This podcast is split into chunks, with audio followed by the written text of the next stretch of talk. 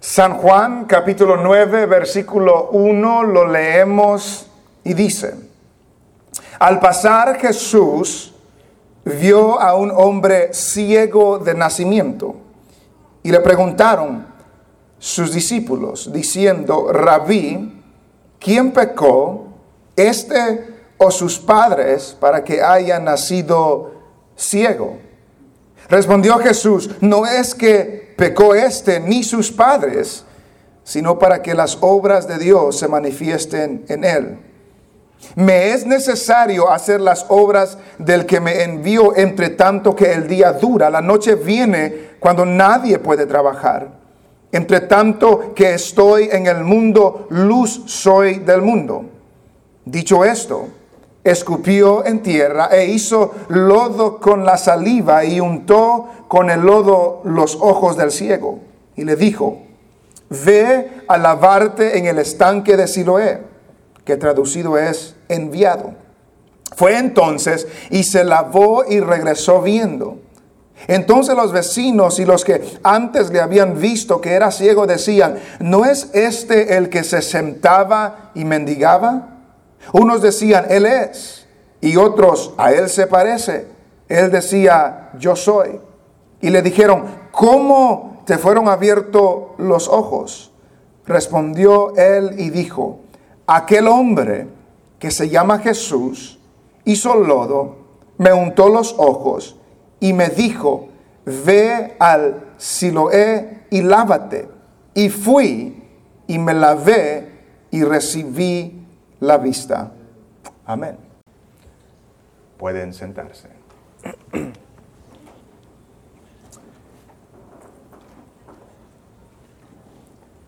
Nosotros vivimos en, en, este mundo y caminamos y atravesamos este mundo en una manera progresiva. El Señor, si somos cristianos, nos ha salvado, el Señor nos ha libertado, nos ha perdonado de nuestros pecados, nos ha dado vida eterna y caminamos en esta vida confiados.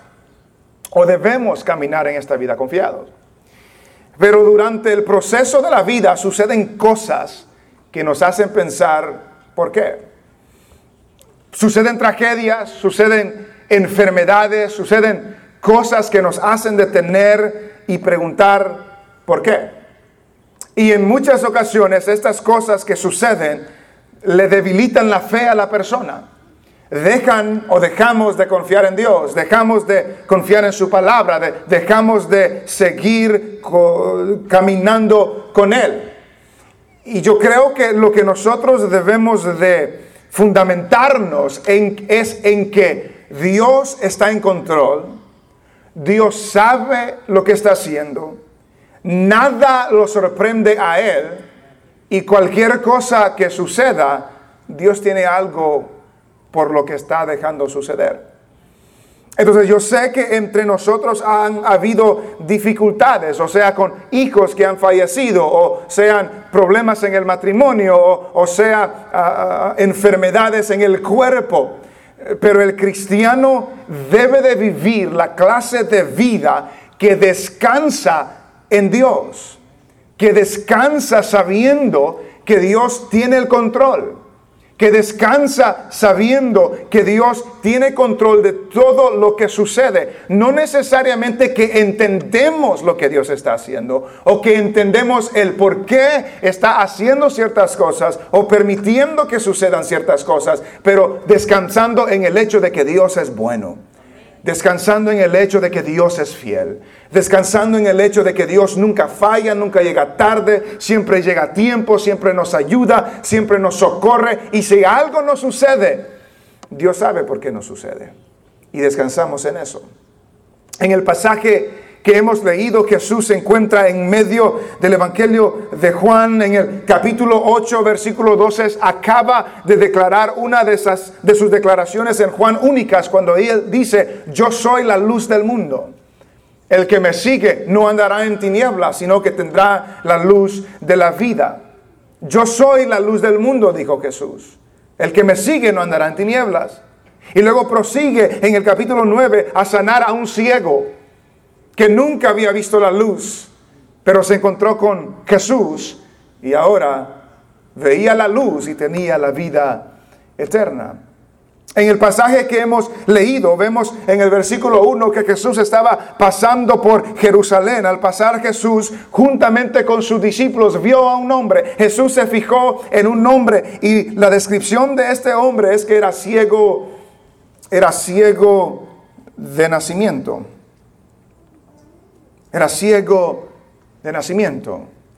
Nunca había visto, nunca había visto la luz. Nunca había visto a su familia, nunca había visto a su madre, nunca había visto seres queridos, él nunca había visto, sus ojos estaban cerrados, estaban cegados, estaban en tinieblas, jamás había visto.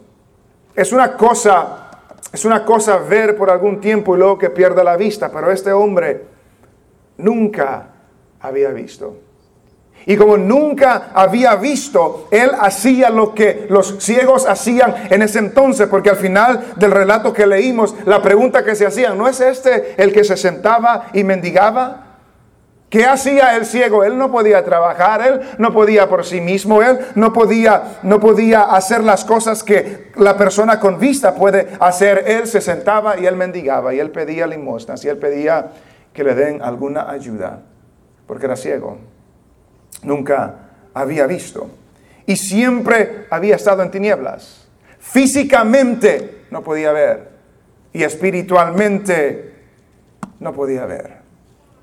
Y además de que esto apunta a la ceguera literal de este hombre, también nos apunta al hecho de que todo hombre nace ciego espiritualmente. Todo hombre, toda mujer nace ciego, nace ciega espiritualmente. No puede ver la luz de Cristo. Usted cuando nació no podía ver la luz de Cristo. Yo tampoco. Todos nacemos de una manera que no podemos ver las cosas espirituales de Dios. Estamos en tinieblas. El hombre está en tinieblas, no puede ver, está ciego. Y al igual que este hombre que necesitaba un milagro, nosotros también necesitamos un milagro. Y todo hombre y toda mujer que está ciega o ciego espiritualmente necesita un milagro. Porque no puede quitarse esa ceguera por sí mismo. Sale Jesús, camina con sus discípulos, ve a un hombre ciego de nacimiento y los discípulos corrieron a ayudarle. ¿Verdad que no dice eso? Los discípulos corrieron a darle limosnas porque él estaba mendigando. Tampoco hicieron eso. ¿Qué hicieron los discípulos? Le preguntaron sus discípulos, le preguntaron a Jesús, Rabí, que quiere decir maestro, ¿quién pecó? ¿Este o sus padres para que haya nacido ciego? En vez de tener compasión del ciego, en vez de darle limosnas al ciego, en vez de ayudarle de alguna forma al ciego, le hacen una pregunta a Jesús, ¿quién pecó? La implicación es que alguien hizo algo para que este hombre nazca ciego. ¿Quién fue el que pecó? ¿Este o sus padres para que haya nacido ciego? Note la implicación. Si él fue el que pecó para que nazca ciego, ¿dónde fue que pecó? En el vientre. Esa era la implicación, esa era la pregunta. Si este pecó, tuvo que haber que pecado en el vientre de su madre para que nazca ciego. Si fueron sus padres, ¿qué hicieron sus padres para que este hombre nazca ciego? ¿Por qué le hacen esta clase de pregunta? En vez de ayudarle, en vez de darle una limosna, ¿por qué hacen esa clase de pregunta? Pensando en cosas que ellos no entendían. Y la implicación de ellos es que la razón por que este hombre ha nacido ciego es porque él o sus padres ha pecado. No hay otra explicación. Él o sus padres ha pecado. Para ellos no había otra explicación. Pero es interesante que estos discípulos preguntaron cuál fue el pecado, cuál fue la causa. Y dijo un escritor que los hombres somos inclinados a inquirir acerca de los pecados ajenos, más bien que acerca de los nuestros. Que estos discípulos Estaban preguntando por la razón, por el pecado de aquellos, pero, pero no se nos demuestra que ellos estaban autorreflexionando a sí mismos. Y a veces nosotros también caemos en la culpa, en el mismo lugar de estos discípulos, que nos preocupamos por los pecados de los otros, o las razones de los otros, y no nos preocupamos por los nuestros. ¿Quién pecó? Este o sus padres para que este hombre haya nacido ciego. Y muchas veces, hermanos, nosotros llegamos a esa conclusión cuando sucede algo, cuando llega una enfermedad, cuando un ser querido muere desafortunadamente, repentinamente, cuando perdemos el trabajo, cuando tenemos necesidad financiera, cuando tenemos un sinnúmero de problemas, a veces lo primerito que pensamos es, ¿qué hice? ¿Qué hice? ¿Dónde me equivoqué? ¿Quién pecó? ¿Quién falló para que yo reciba esto? Y la realidad de las cosas es que a veces suceden esas cosas porque a veces hemos hecho cosas que no debemos hacer, pero no siempre. Porque como Dios nos dice aquí que el Señor Jesucristo les contesta en el versículo 3, no es que pecó este ni sus padres. Él no está así, Él no está ciego de nacimiento, Él no está de esta manera porque Él hizo algo específicamente o sus padres pecaron para que este hombre esté ciego. No siempre que sucede algo, hermanos, en nuestras vidas es porque hemos hecho algo que ha desobedecido el mandamiento de Dios. No siempre hay pecado por la razón que suceden cosas malas. A veces sí, a veces no. Y lo que podemos analizar también es que no es que Jesús está diciendo, Él nunca ha pecado ni sus padres nunca han pecado, porque la Biblia nos dice que todos han pecado. Pero lo que está diciendo es que no hicieron algo específico para que este hombre nazca ciego.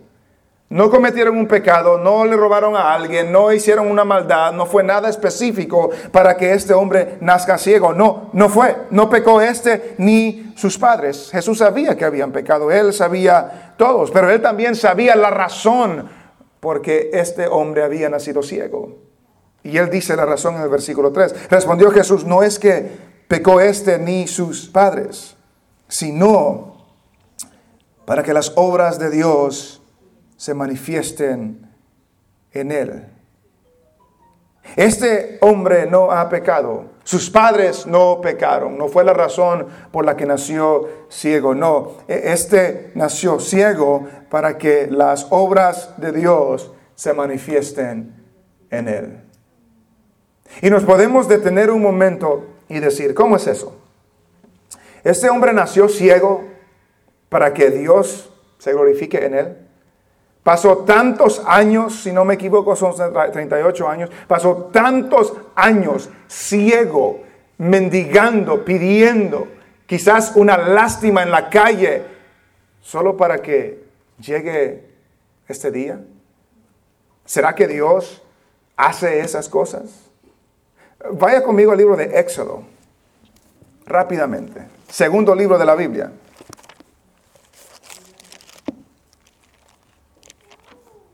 Éxodo capítulo 4.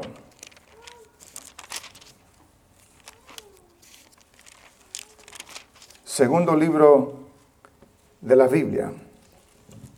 Éxodo capítulo 4.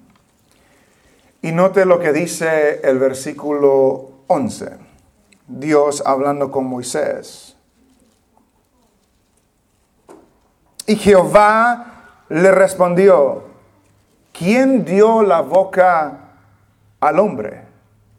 ¿O quién hizo al mudo y al sordo? Al que ve y al ciego. ¿No soy yo Jehová? ¿Quién es el que hace al ciego? Dios. ¿Quién es el que hace al mudo? Dios. ¿Quién es el que hace al sordo? Dios. ¿Por qué hace eso? Yo no sé, pero es lo que me dice. Dios hace al ciego. Este ciego nació ciego porque así lo hizo Dios. Este ciego nació sin poder ver la luz del día porque así lo hizo Dios. Pero nació de esa manera para que en ese día, en ese momento, la obra de Dios, la gloria de Dios se manifieste en Él. En ese momento, en esa época. Entonces, hermanos, debemos de entender, debemos de entender una cosa, que el bienestar suyo y el mío, la comodidad suya y la mía, la salud suya y la mía, y sea lo que queramos nombrar, no es más importante que la gloria de Dios. La gloria de Dios es más importante que cualquier comodidad suya y cualquier comodidad mía. Es más importante. Y Dios permite que suceden cosas para su gloria. ¿Por qué? A veces no sabemos por qué. Pero lo que sí podemos ver hoy es que los ciegos nacen ciegos porque así lo permite Dios. Y en el caso de este ciego, porque no era el único ciego que estaba en Jerusalén, el caso de este ciego, este ciego nació de esta manera para que en este momento se encuentre con Jesús y que Jesús haga el milagro en su vida. Entonces yo no sé qué está pasando usted, pero no está pasándolo fuera del control de Dios. No, no, está pasándolo en una manera como que Dios ha perdido el control. No, Dios tiene control de todas las cosas. Él hace todas las cosas y las hace para su gloria. De una u otra forma lo hace para su gloria. Su Hijo Jesucristo lo crucificó en la cruz para su gloria. Y si lo hizo con Jesús, ¿qué no puede hacer con nosotros para su gloria? Él no pecó, sus padres no pecaron, pero Él está así para que la obra de Dios se manifieste en Él. ¿Está dispuesto usted que la gloria de Dios, que la obra de Dios se manifieste en usted? ¿Está dispuesto? Porque si decimos sí, estamos dispuestos a lo que traiga Dios para que su gloria sea manifestada. Al final del Evangelio de Juan, no lo vamos a leer, pero lo puede leer eh, cuando tenga tiempo. En el último capítulo, Jesús le habla a Pedro y, y le dice, bueno, mejor vamos allá. El último capítulo de San Juan.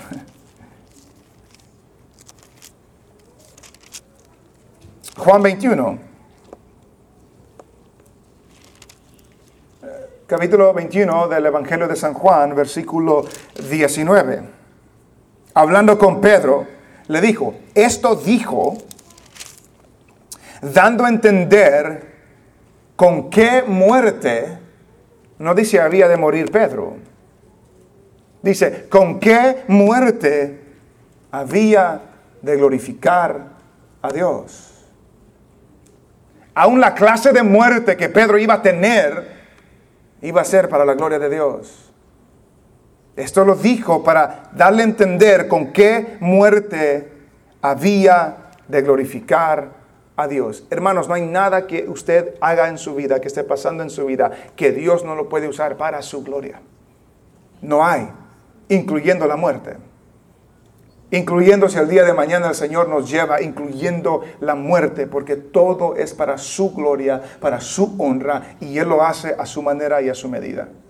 Y el cristiano descansa, no en el hecho de que Dios me puede quitar la vida mañana o no. El cristiano descansa es que el Señor que lo sabe todo es el bueno, es el justo. Y si hace algo, es lo bueno y lo justo que suceda porque Él lo ha hecho.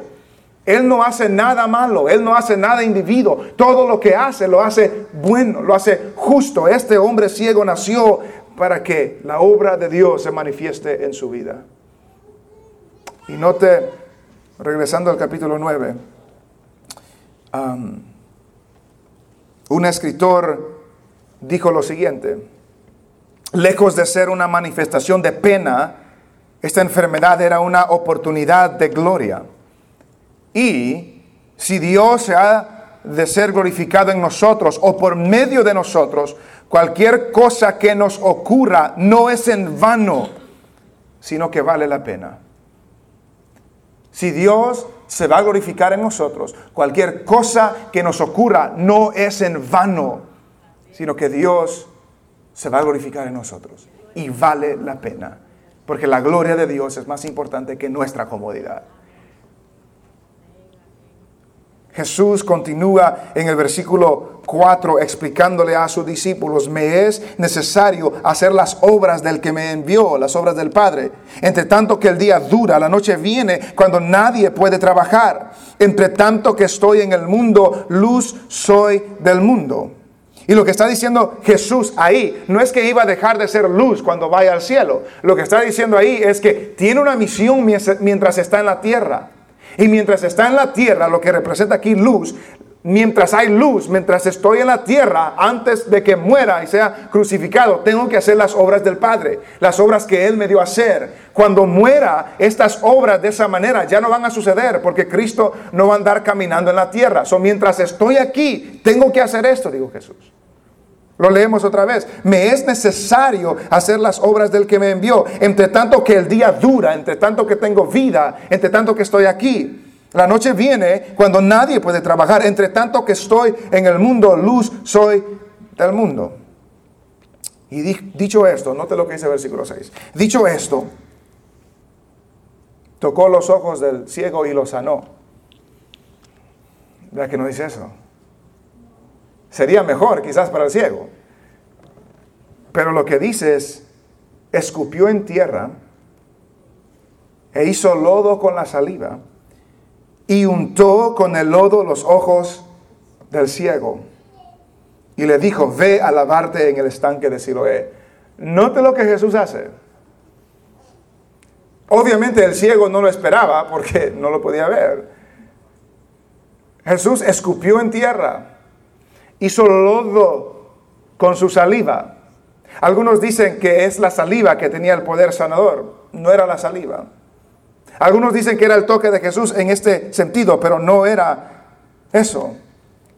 Jesús escupió en tierra, hizo lodo y lo untó en el ojo, ah, en los ojos, perdón, del ciego.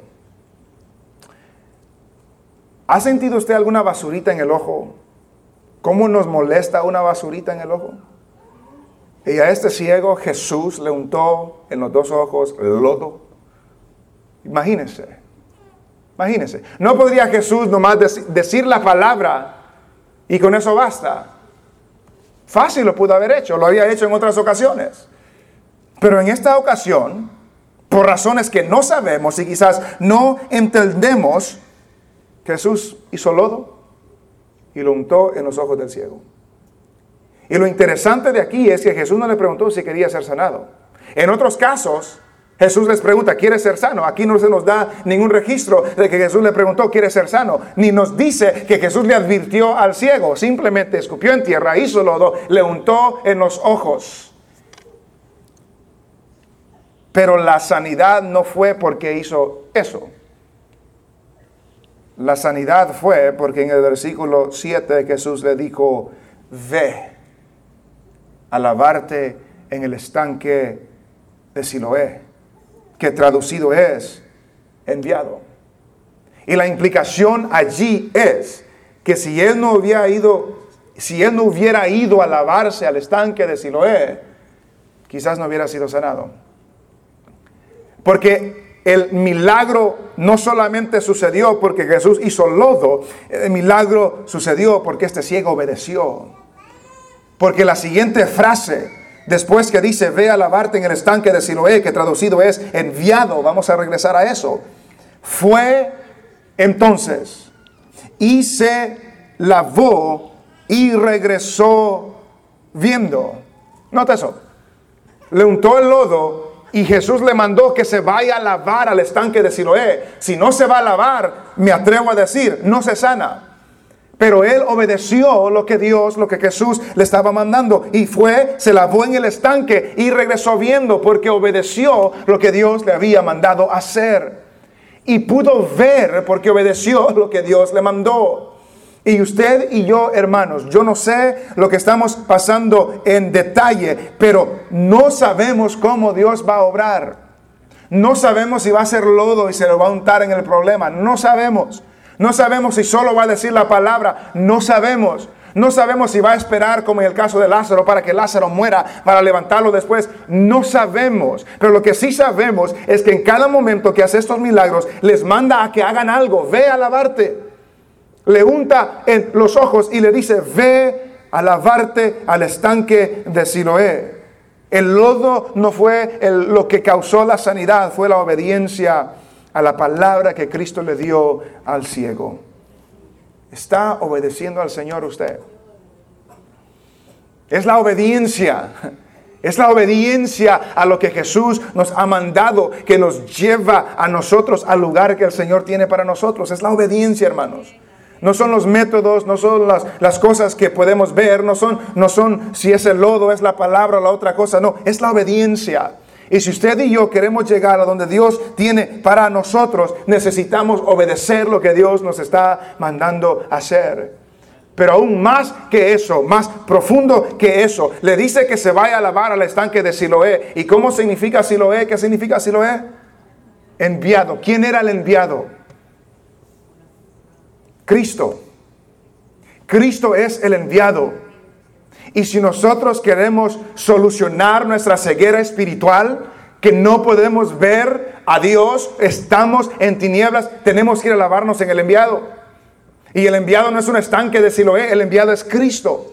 Y si la persona que hoy está ciega sin ver la luz de Cristo quiere ver a Cristo, tiene que levantarse y tiene que ir a Cristo para lavarse en el enviado para que reciba la luz de la vida eterna. El enviado. Ve a lavarte en el enviado. Dijo un escritor con esto. Señalaba también el poder que posee para dar la visión de la fe por medio de su palabra y de su gracia a las almas de los pecadores ciegos por naturaleza. Lo que la gente ciega necesita no son anteojos, lo que la gente ciega necesita es el enviado, es al Señor Jesucristo, que les dé luz, que les dé esperanza. Él fue, Él obedeció, Él se lavó y regresó viendo.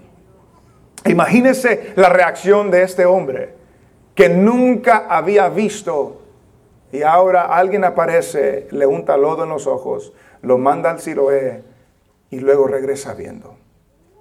Porque obedeció lo que Dios había, le había mandado. Dios nos llama a obediencia. Lo que Él nos ha dicho nos llama a obedecer.